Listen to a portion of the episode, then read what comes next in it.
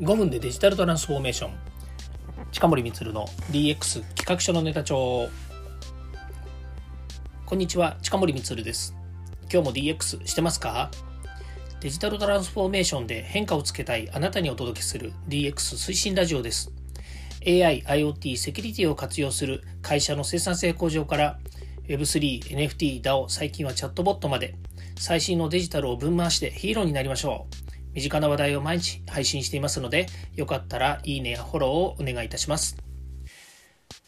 はい、えー、今日はですね、土曜日なんですけれども、昨日ですね、金曜日、実はその前の日のですね、木曜日に撮ったものを配信するのを忘れちゃいましてですね、で、金曜日にえ、配信しましたので、まあ、実際には木曜日がお休みという形で、で、えー、今日ですね、土曜日ということになります。えー、木曜日お休みにしてですね、金曜日。昨日はですね、一億総ディレクター時代というお話をしたんですね。これ木曜日に撮ったんですけれども、えそれをお話しして、まあ、今日はですね、えまた違うちょっとテーマでお話ししたいなというふうに思います。今日のテーマはですね、えまあ、3年ぶりに、え対面で会社の全社会議をしたらですね、できるできないこといろいろアップデートされていた件ということで、えー、ご報告という形でですね、私なりのですね、えー、考察でお話ししたいなというふうに思います。えまずですね、え、うちの会社ですね、サートプロという会社なんですけれども、まあ、人数そんなにいるわけじゃないです。まあ、12以下の会社で。ただ、まあ、あの外部のですね、えー、パートナーとか契約社員含めると、えー、総勢で言うとですね、100人ぐらいの、え規模なんですよね。まあ、100人の規模って100人をね、雇ってるわけじゃないのであれなんですけども、直接の雇用でね、言うと、え常勤で私含めて、え5人ぐらいの会社です。あの大きな会社じゃありません。本当にちっちゃな会社です。ただですね、えー、私の会社の、えー、それぞれのメンバーですね、本当によくやってくれる人たちで、えー、この3年間ですね、ね本当にコロナに耐えたというところから、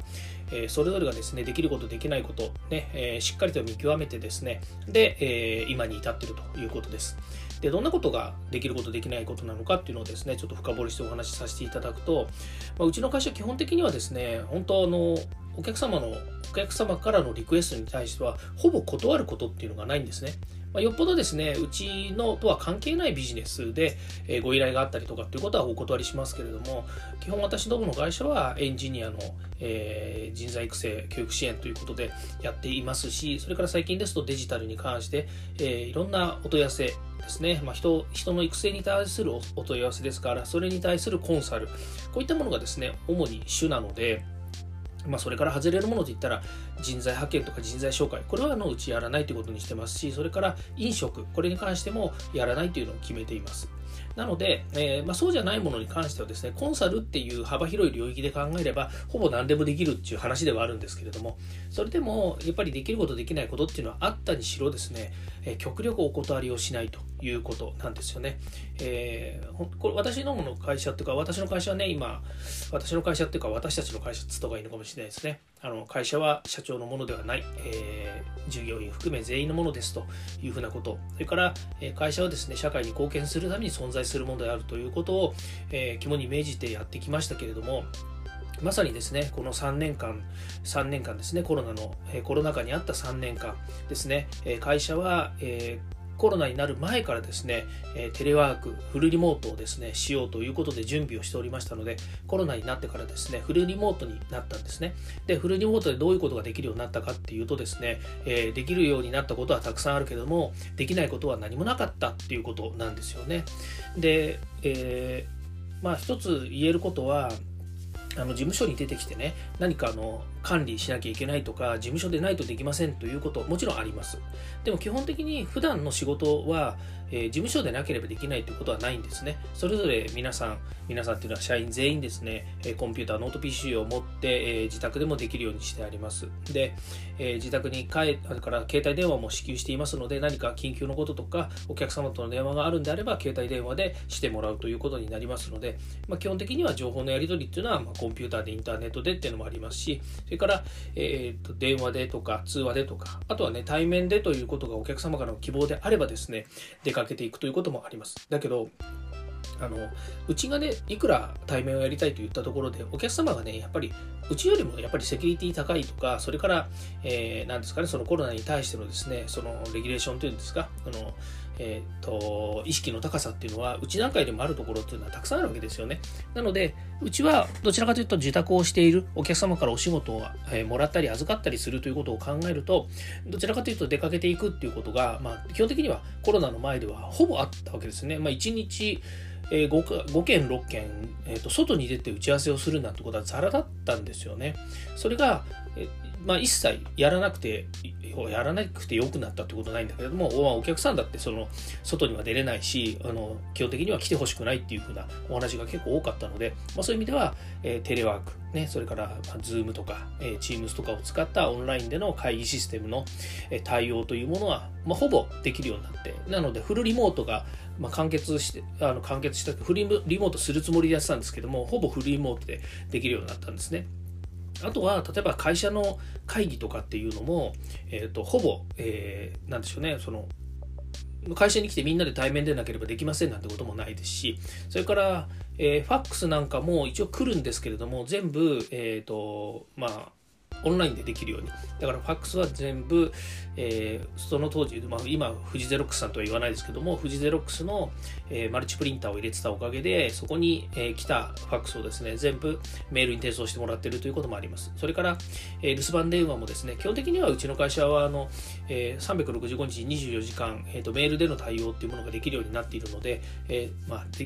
そういってもあのスタッフがメール処理してるのでね、僕がしてたりとかスタッフがするので、あの基本的には365日24時間といってもできない時間帯ももちろんありますけれども、でもメールでね、受信してる分にはいくらでもその、えー、受注受なんちゅうの受け取ることはできるわけですよね。まあ、返せるか返せないかっていう問題はあるんですけれども。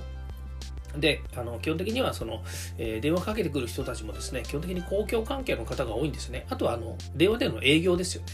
ですからそういうようなものはあの全て、えー、お断りをしてしまうということになります。公共関係のものはねあの受けなきゃいけないので受けますけれども。でもあの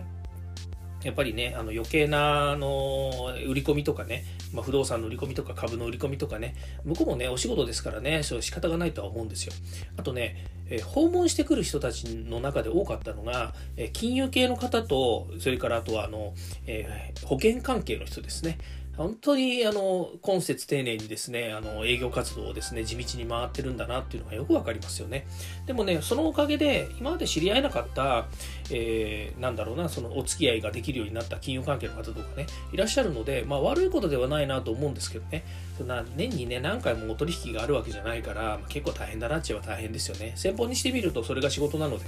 いいのかなとも思いますけれども、まあ、逆に言うとうちはねあのそういうふうにお客様のところにね行くっていうこともあの結果的に言うとそんなになくなって、まあ、ほぼオンラインで、えー、対面せず、えオンライン会議が主になってですね、え仕事ができたということで、まあ、基本的には自分自身のこれねスタッフ全員がそうだとも言えないんですけれども基本的には自分の可処分時間というものをね有効に使うことができるようになったわけですよね。当然私なんかで考えればもう日の、ね、大半を移動に使ってたわけですよね。会社に行く会社から帰るっていう時間とそれからお客様のところに行くかそれから次のお客様のところに行くっていう移動の時間、えこういったものは全部、え、まああのまあ、無駄とは言わないですよ。その間にね、できることもありましたので、無駄とは言わないですけども、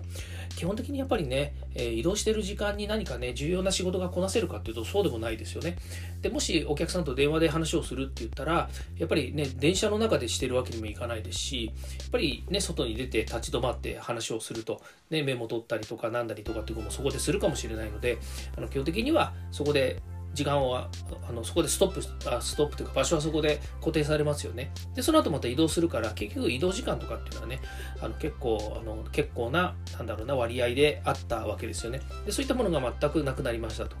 いうことですね。なのでフルリモートができるかできないかって言われたら100%フルリモートができています。ただね先ほども言いましたけども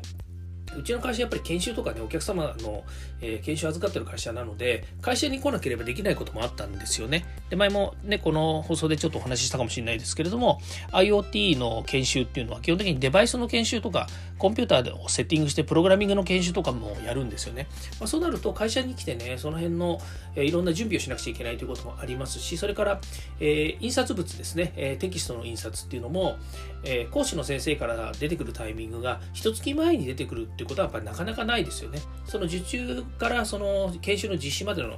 あのライフサイクルっていうんですかね、タイムサイクルっていうのも、そんなにね、やっぱり1年も前から準備しているものもあるわけではないんですよね。だからテキストの印刷っていうのも、例えば外注使いますって言って、1ヶ月前に発注して、え2週間ぐらい印刷の時間も取ってもらって、余裕を持ってお客様に渡すっていうのも、なかなかやっぱりね、あのタイミング的に難しいんですよね。まあ、かあのかれこれいろんな研修を見てると、まあ、大体ですね、1週間くらい前にテキストが出てきて、印刷をしてお客様に配送っていうものが、えー、まあ、大体多いんですよね。まあ、それも前後するんですけど、そういうのが多いんです。まあ、そうなるとね、会社の、えー、プリンターを使って、えー、まあ、結構ね、あのこれも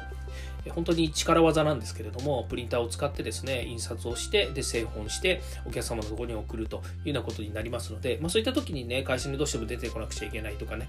えー、からデバイスとか、コンピューターのセッティングをするというのでは、会社に集まってね、えー、みんなでやるとかね、えーあと、最近はですね、やっぱりオンラインの研修が多くなってきたので、個人の、あの個人宅にですね、そういったその設備を送んなくちゃいけないと。そうなると、今までね、その、あのなかなかねそのパッケージするっていうんですか？あのキッティングするっていうんですけれども箱詰めしてそれで、まあ、デバイスなんかもねあのガタガタ動いて壊れちゃわないようにとかね、まあ、そういったねなんかあの技術とは言わないですけどノウハウがいろいろ溜まったなっていうことがあるわけですよね。まあ、そんなこんなでですねやっぱりこうコロナになって、えできることできないことっていうのはねいろいろあります。ねあるようになりましたしね。からあとねえーと、一つ大きな重要な点があるのが実はまあこれコロナ前からずっとあの何年か前からね本当にそうしてたんですけれどもあの結構ねやっぱり私自身がね会社の経営とかっていう部分で言うと結構悩んでた部分があってで何かっていうとねやっぱり売上の予測とか予実管理とかねそれから中継ですね中期計画こういったものを社員の人にと一緒に作るっていうのを、えー、そうですね第2期が始まった時だからうち18年なんですけどね会社が始まって、えー、第2期11年目から第2期と想定してね1年 ,1 年目から10年目までを第1期から11年以降を第2期っていうことで今第2期の真っ盛りなんですですけども第2期はやっぱり、えー、その1年目の1年目って1期目のね、えー、時のいろいろ配達性も踏まえて第2期はしっかりとねあの会社としての、えー、実なりそれから人員計画なりいろんな計画をねしっかりとみんなでやっていこうっていうステージに入ろうということでまあ、別に上場するわけでもないですしね。ただ、会社としてやっぱり、えー、こういうことをしよう、ああいうことをしようってね、やっぱりみんな、みんなっていうか社員全員経験豊かな人たちばっかりなので、やっぱりそういうことをね、やっぱりやりたいっていうこともあったわけですよね。でも僕、個人的には、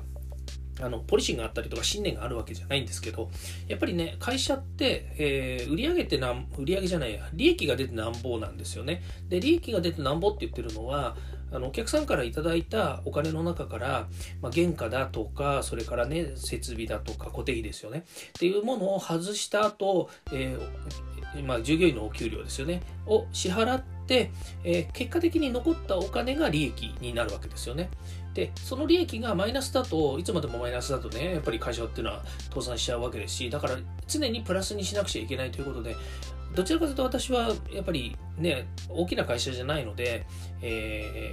ー、プラスになること、つまり赤にならないことっていうのをずっと考えてたんですね。ところがね、あのこれもね、あの本当にもうね、会社の、会社っていうのは面白いなと思うんですけど、あのずっとね、借金ばっかりで、あのマイナスずっと続けているいたんですよね。まあ、プラスになったこともあるんですけども、基本的にはね、ずっとマイナスなんですよ。だから単月黒字出すっていうのが、なんかやっぱり難しいというかね、えー、結構大変だったんですね。それは何でかっていうと、固定費商売をしていたんですよね。会社として、えーと、最大ですね、えー、コンピュータースクールの教室を6教室ぐらい動かしてたことがあるんですね。で、事務所も3、えーと、2箇所借りていたりとか、えー、それから開発を途中やってたりとかしてね、開発センターを持ったりとか、いろいろやって、なんかね、あの固定費ばっかり、ね、あのかかっちゃうっていうビジネスになってて、で、結局固定費っていうのは、固定費とそれから管理費っていうのは、会社のやっぱり利益の中からやっぱり出していくっていう風な感覚、あの、まあそういうな流れになってっちゃいますよね、どうしてもね。だから例えば、えっ、ー、と、人一人雇うのに、えー、そうですね、まあ簡単に言えば20万円、えっ、ー、と、1人20万円のお給料払いますって言ったら、まあいろいろね、いろんなものを足したり引いたりとちょっと置いといて20万円払うって言ったら20万円の利益出すっていうのは結構大変なんですよね。で、それがだから積み重なって100万円の利益出すのはどれぐらい大変なんですかとかって言ったらもう、ね、考えれば分かることで、やっぱりそれだけの受注をしてこなければいけないっていうふうになるわけですよね。なので、できる限りやっぱり固定費とか、それから、えっ、ー、とね、原価っていうのは下げたいっていうね、会社の論理、まあ、いわゆる商売の論理っていうんですかね、えー、ね、安く仕入れて高く売るっていう論理をやっぱり追求しなければいけないということがあったんですけどもさっきも言いましたように第2期になった時に結構ねがっちりその管理をしましょうということでいろんなことをね皆さんと取り組んだんですよ社員の皆さんと。でも結果的にどうなったかっていうとね、えー、人のキャパとか人のボトルネックっていうのはある通りですね、えー、脳みそにもあのキャパがあったりとかそれから、え365日24時間みんな働けてるわけではないですよね。やっぱり寝る時間もありますし、自分の仕事の時間もありますし、それから他に考える時間もあったりとかね、やっぱりあの年齢重ねてくるといろんな問題もあったりとかもするわけですよ。何もかかわらず、その考える時間、みんなで考える時間っていうものを多く持っちゃうんですよね。例えば、えっ、ー、と、そうですね、簡単に言うと、例えば事業ですよね。あの、えーうちでは教育の授業とか検定の授業とかコンサルの授業っていうね3つのうちはセクション持ってるんですけども例えば研修の授業だったら全員が研修の授業に対しての新しいアイデアだったりとか管理だったりとかっていうのをそれぞれやるわけですよね。つまり確かにみんなで作ろうみんなでやろうみんなで考えようはいいんですけれども考える時間をみんなで、えー、相互に持ってても結局無駄が発生してくるんですよね。だからえっ、ー、と会社だからこうあるべきですとかね。例えば中継は、えみんなで作るべきですとか。から売上の管理は誰々がやるべきですとか。経理は経理を絶対置かなければいけませんとか。ね、それから総務を置かなければいけませんと。で、総務は総務で雇わなければいけませんとかね、このね、ねばならないっていうことに縛られちゃうと、どんどんどんどんね、やっぱりコストっていうのが増えていっちゃうっていうことがあったんですね。で、それはもう第1期の時によくよく分かっていて、だもう第2期の時にはなるべくそういうものを排除しようということで、自分自身もね、切り替えて考えたんですけど、結果的に言うと、第2期の途中までは、あのもうそういうね、えみんなで売上計画とか中継作るとかねそれから将来上作りましょうとかって言っていろんなことをやった結果あのそれぞれがねやっぱり大変な思いというかねあの、まあ、ギスギスしたりすることもありましたし、からね、あのね、結果的に、えー、っとや、やり続けたんだけれども、えー、やらなくなっちゃった人とかね、そういった人もいるわけですよ。で、それがね、じゃあ、やらなくなったから悪いのかとかね、でも、会社としてはね、さっき言いましたように、やっぱり売り上げを出して、利益を出して、で、結果的に、え黒字になればいいというふうに考えると、そんなね、やらなくてもいいことはやらなくてもいいんじゃないの？っていう感覚もあったわけですよね。で、それをね、コロナになって、それがね、より顕著になったということなんですよね。だからその会社に集まらなきゃいけない。毎日9時にね、出社して16時まで仕事をしなきゃ、18時か、18時まで仕事をしなくてはいけませんなんていうね、そうねばならないに縛られなければ、ね、あの遅く入ったって、ね、またその、えー、早く、えー、来て、えー、仕事を済ましてね、早めに上がりますって言ったってね、結果的に言うと、みんながその、え自分の今までのね、あの、なんて自分のも、なんだろう、自分のか、自分が、えその、なんていうのかな、正しい時間の使い方とかね、から会社として、ええー、しっかりと従業員としての責務を果たしてくれれば全然何も問題ないわけですよね。例えばね、あの売上管理だってそうなんですよ。あの、一人が自分の売り上げをね、自分でしっかり見て、原価もしっかり数えて、ね、で、どれだけ次利益が出ましたかっていうのを積み上げたところでね、結果的に最後は、あの税理士さんとか財務士さんにまたかまか税理士さんとか会計士さんとかねそういう人に任せて会社の数字っていうのはまとめてもらってるわけですよねその間に僕らはあのその数字をね操作なんてしないんですよだから、あの、ある程度の売上管理とかっていうのだって、ざるとは言わないですけれども、えっ、ー、と、それぞれがこのぐらいの、えー、受注で、まあ、このぐらいの受注っていう感じです。受注はこれで、で、原価はこれで、変動費はこれでっていうことをね、考えていればよくて、固定費なんていうのは会社の中でいくらでも、やっぱり固定費って変わってくるんですね。最近はもうサブスクリプションとか使ってるので、そういうのも全部固定費に回しちゃうわけですよね。そうすると、固定費をどれだけ安くするのか、どれだけ抑えるのかっていうのは経営者のやっぱり判断でしかないんですよね。ただ、その固定費っていうのも必要な固定費っていうのがあるから削れない部分もあるわけですよね。で、そういったものをね、あの考えるとか管理するのは経営者がやればよくて、とか、もしくはね、あの、まあ、企業によって大きな企業で行けばね、経営者の代わりに、えー、そこにいる、まあ、総務とか財務とかね、えー、そういった管理の担当の人がいるというのでいいんですけども、あの、いたずらにヘッドカウントを増やす必要もないしね、それから、あの、余計なことをね、いっぱい考えさせなくてもいいはずなんですよね。だからさっきも言ったように、売上なんていうのは、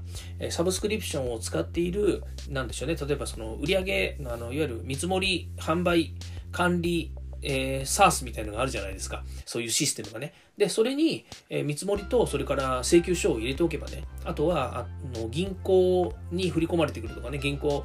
の管理をしておけば、予日も、それから、なんだ、えっ、ー、と、予日、予日、予日、まあ、その、えっ、ー、と、お客様の、えっ、ー、と、なんだろうね、その、状況っていうのはね、あの、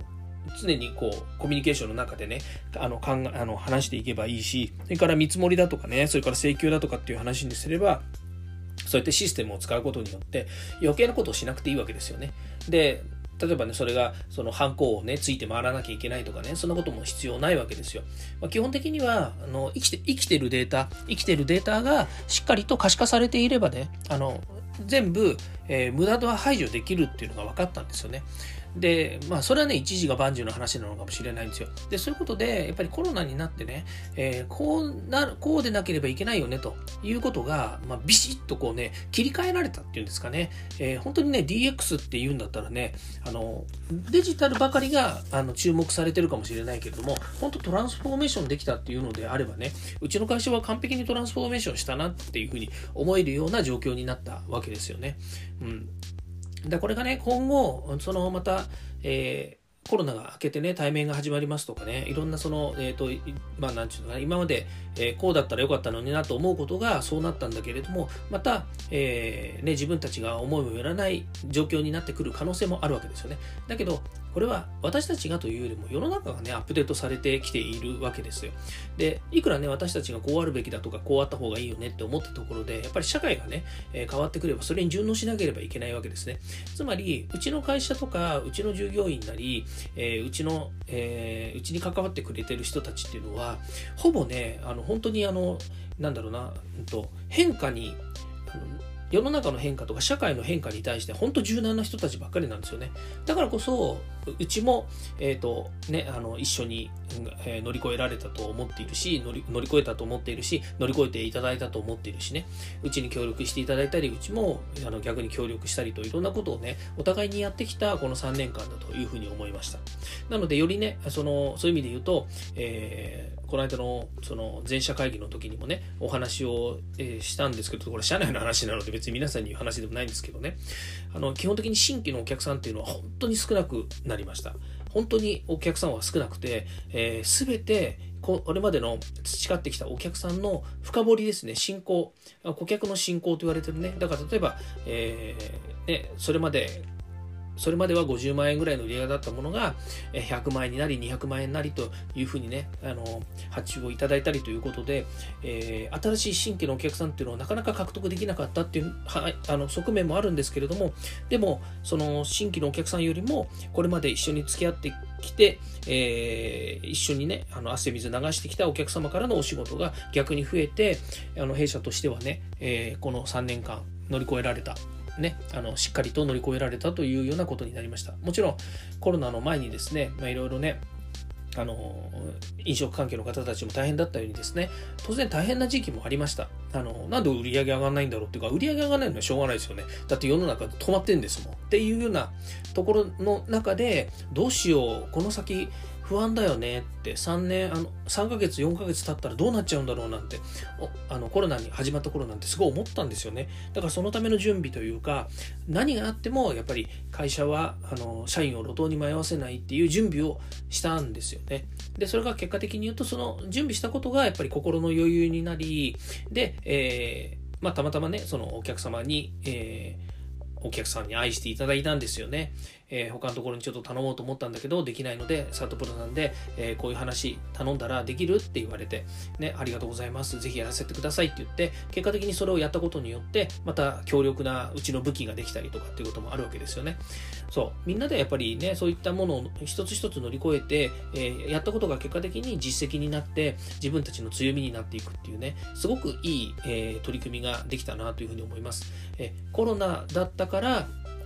できなくなったことっていうものもいっぱいあります。でも、これだだからできたことっていうのもいっぱいあります。これが今日のですね、放送の本当最後のお話なんですよね。ですから、そう考えると、これから先も何かね、えー、新たな障壁とか障害とかね、文化の時代って言われているように、えー、何が起こるか予測不能です。だけど何が来たとしても、えー、できないことがね、あるかもしれないけれども、できることをですね、さらにアップデートをしていったりとか、それから、えできなかったことをできるようにするっていうことが、え変化に対応できる人であれば、もしくは変化に対応できる会社であればですね、え乗り越えられていけるということです。あの会社は本当に今回のね、この3年間のことで分かりましたけれども、会社っていうのは本当にね、あの箱じゃないなと。確かにね、箱の会社もありますよ。伝統とかね、それから会社が持っている資産だったりっていうものに、ね、そういったものが重んじられている会社で、えー、何があっても会社は大丈夫っていうか、ところもあると思います。で、あの、国の仕事とか政府系の仕事とか、本当にね、えー、国を、えー、国の、ね、なんかインフラになってるような仕事をしてるところっていうのは、ある程度、やっぱり考え方としては大丈夫なのかなというふうに思います。うちなんかだとね、吹けば飛ぶような会社なので、本当にね、しがみついて頑張ってやっていかなくちゃいけないなと思った時にはですね、ですねやっぱりその変化に、変化できることっていうのが大切です。で、会社が変化をするっていうことなんだけれども、基本的にはそこで働いてる従業員が柔軟に対応できるということが最大の魅力になってくるのかなというふうに思います。ということでね、えー、3年ぶりに、えー、こう対面でね、会社のミーティングをしたらですね、できること、できないこと、いろんなことがアップデートされていましたというお話をさせてもらいました。えー、少しでも参考になればというふうに思います。まあ、その間ですね、本当に SARS、デジタル、えー、いろんなものをね、やっぱり導入して、えー、少なくとも従業員の人がこれをやってみたいとかこういうことしてみたいということについては一切ノーって言ってきませんでした。えー、ね、よっぽどお金のかかることならノーっていうつもりだったんですけれども、さすがにね、よっぽどお金のかかることはなくて逆に社長が一番お金がかかることをね、えー、やろうというふうにしてたぐらいです。それは会社の仕組みをね、RPA 自動化ですね。まあ AI までは今使ってないんですけども、RPA とかね、システム化して、あの、そのさっき言ったね、在宅じゃなくて会社に来なければ、会社に来なくちゃいけないことっていうものをね、なるべく会社に来ないでもできるようにっていうことをできるようにですね、RPA を導入して、えー、まあ、仕組みでね、解決できるようにしたいなと思って取り組んでいます。で、この後はね、AI を導入して、また新たなこと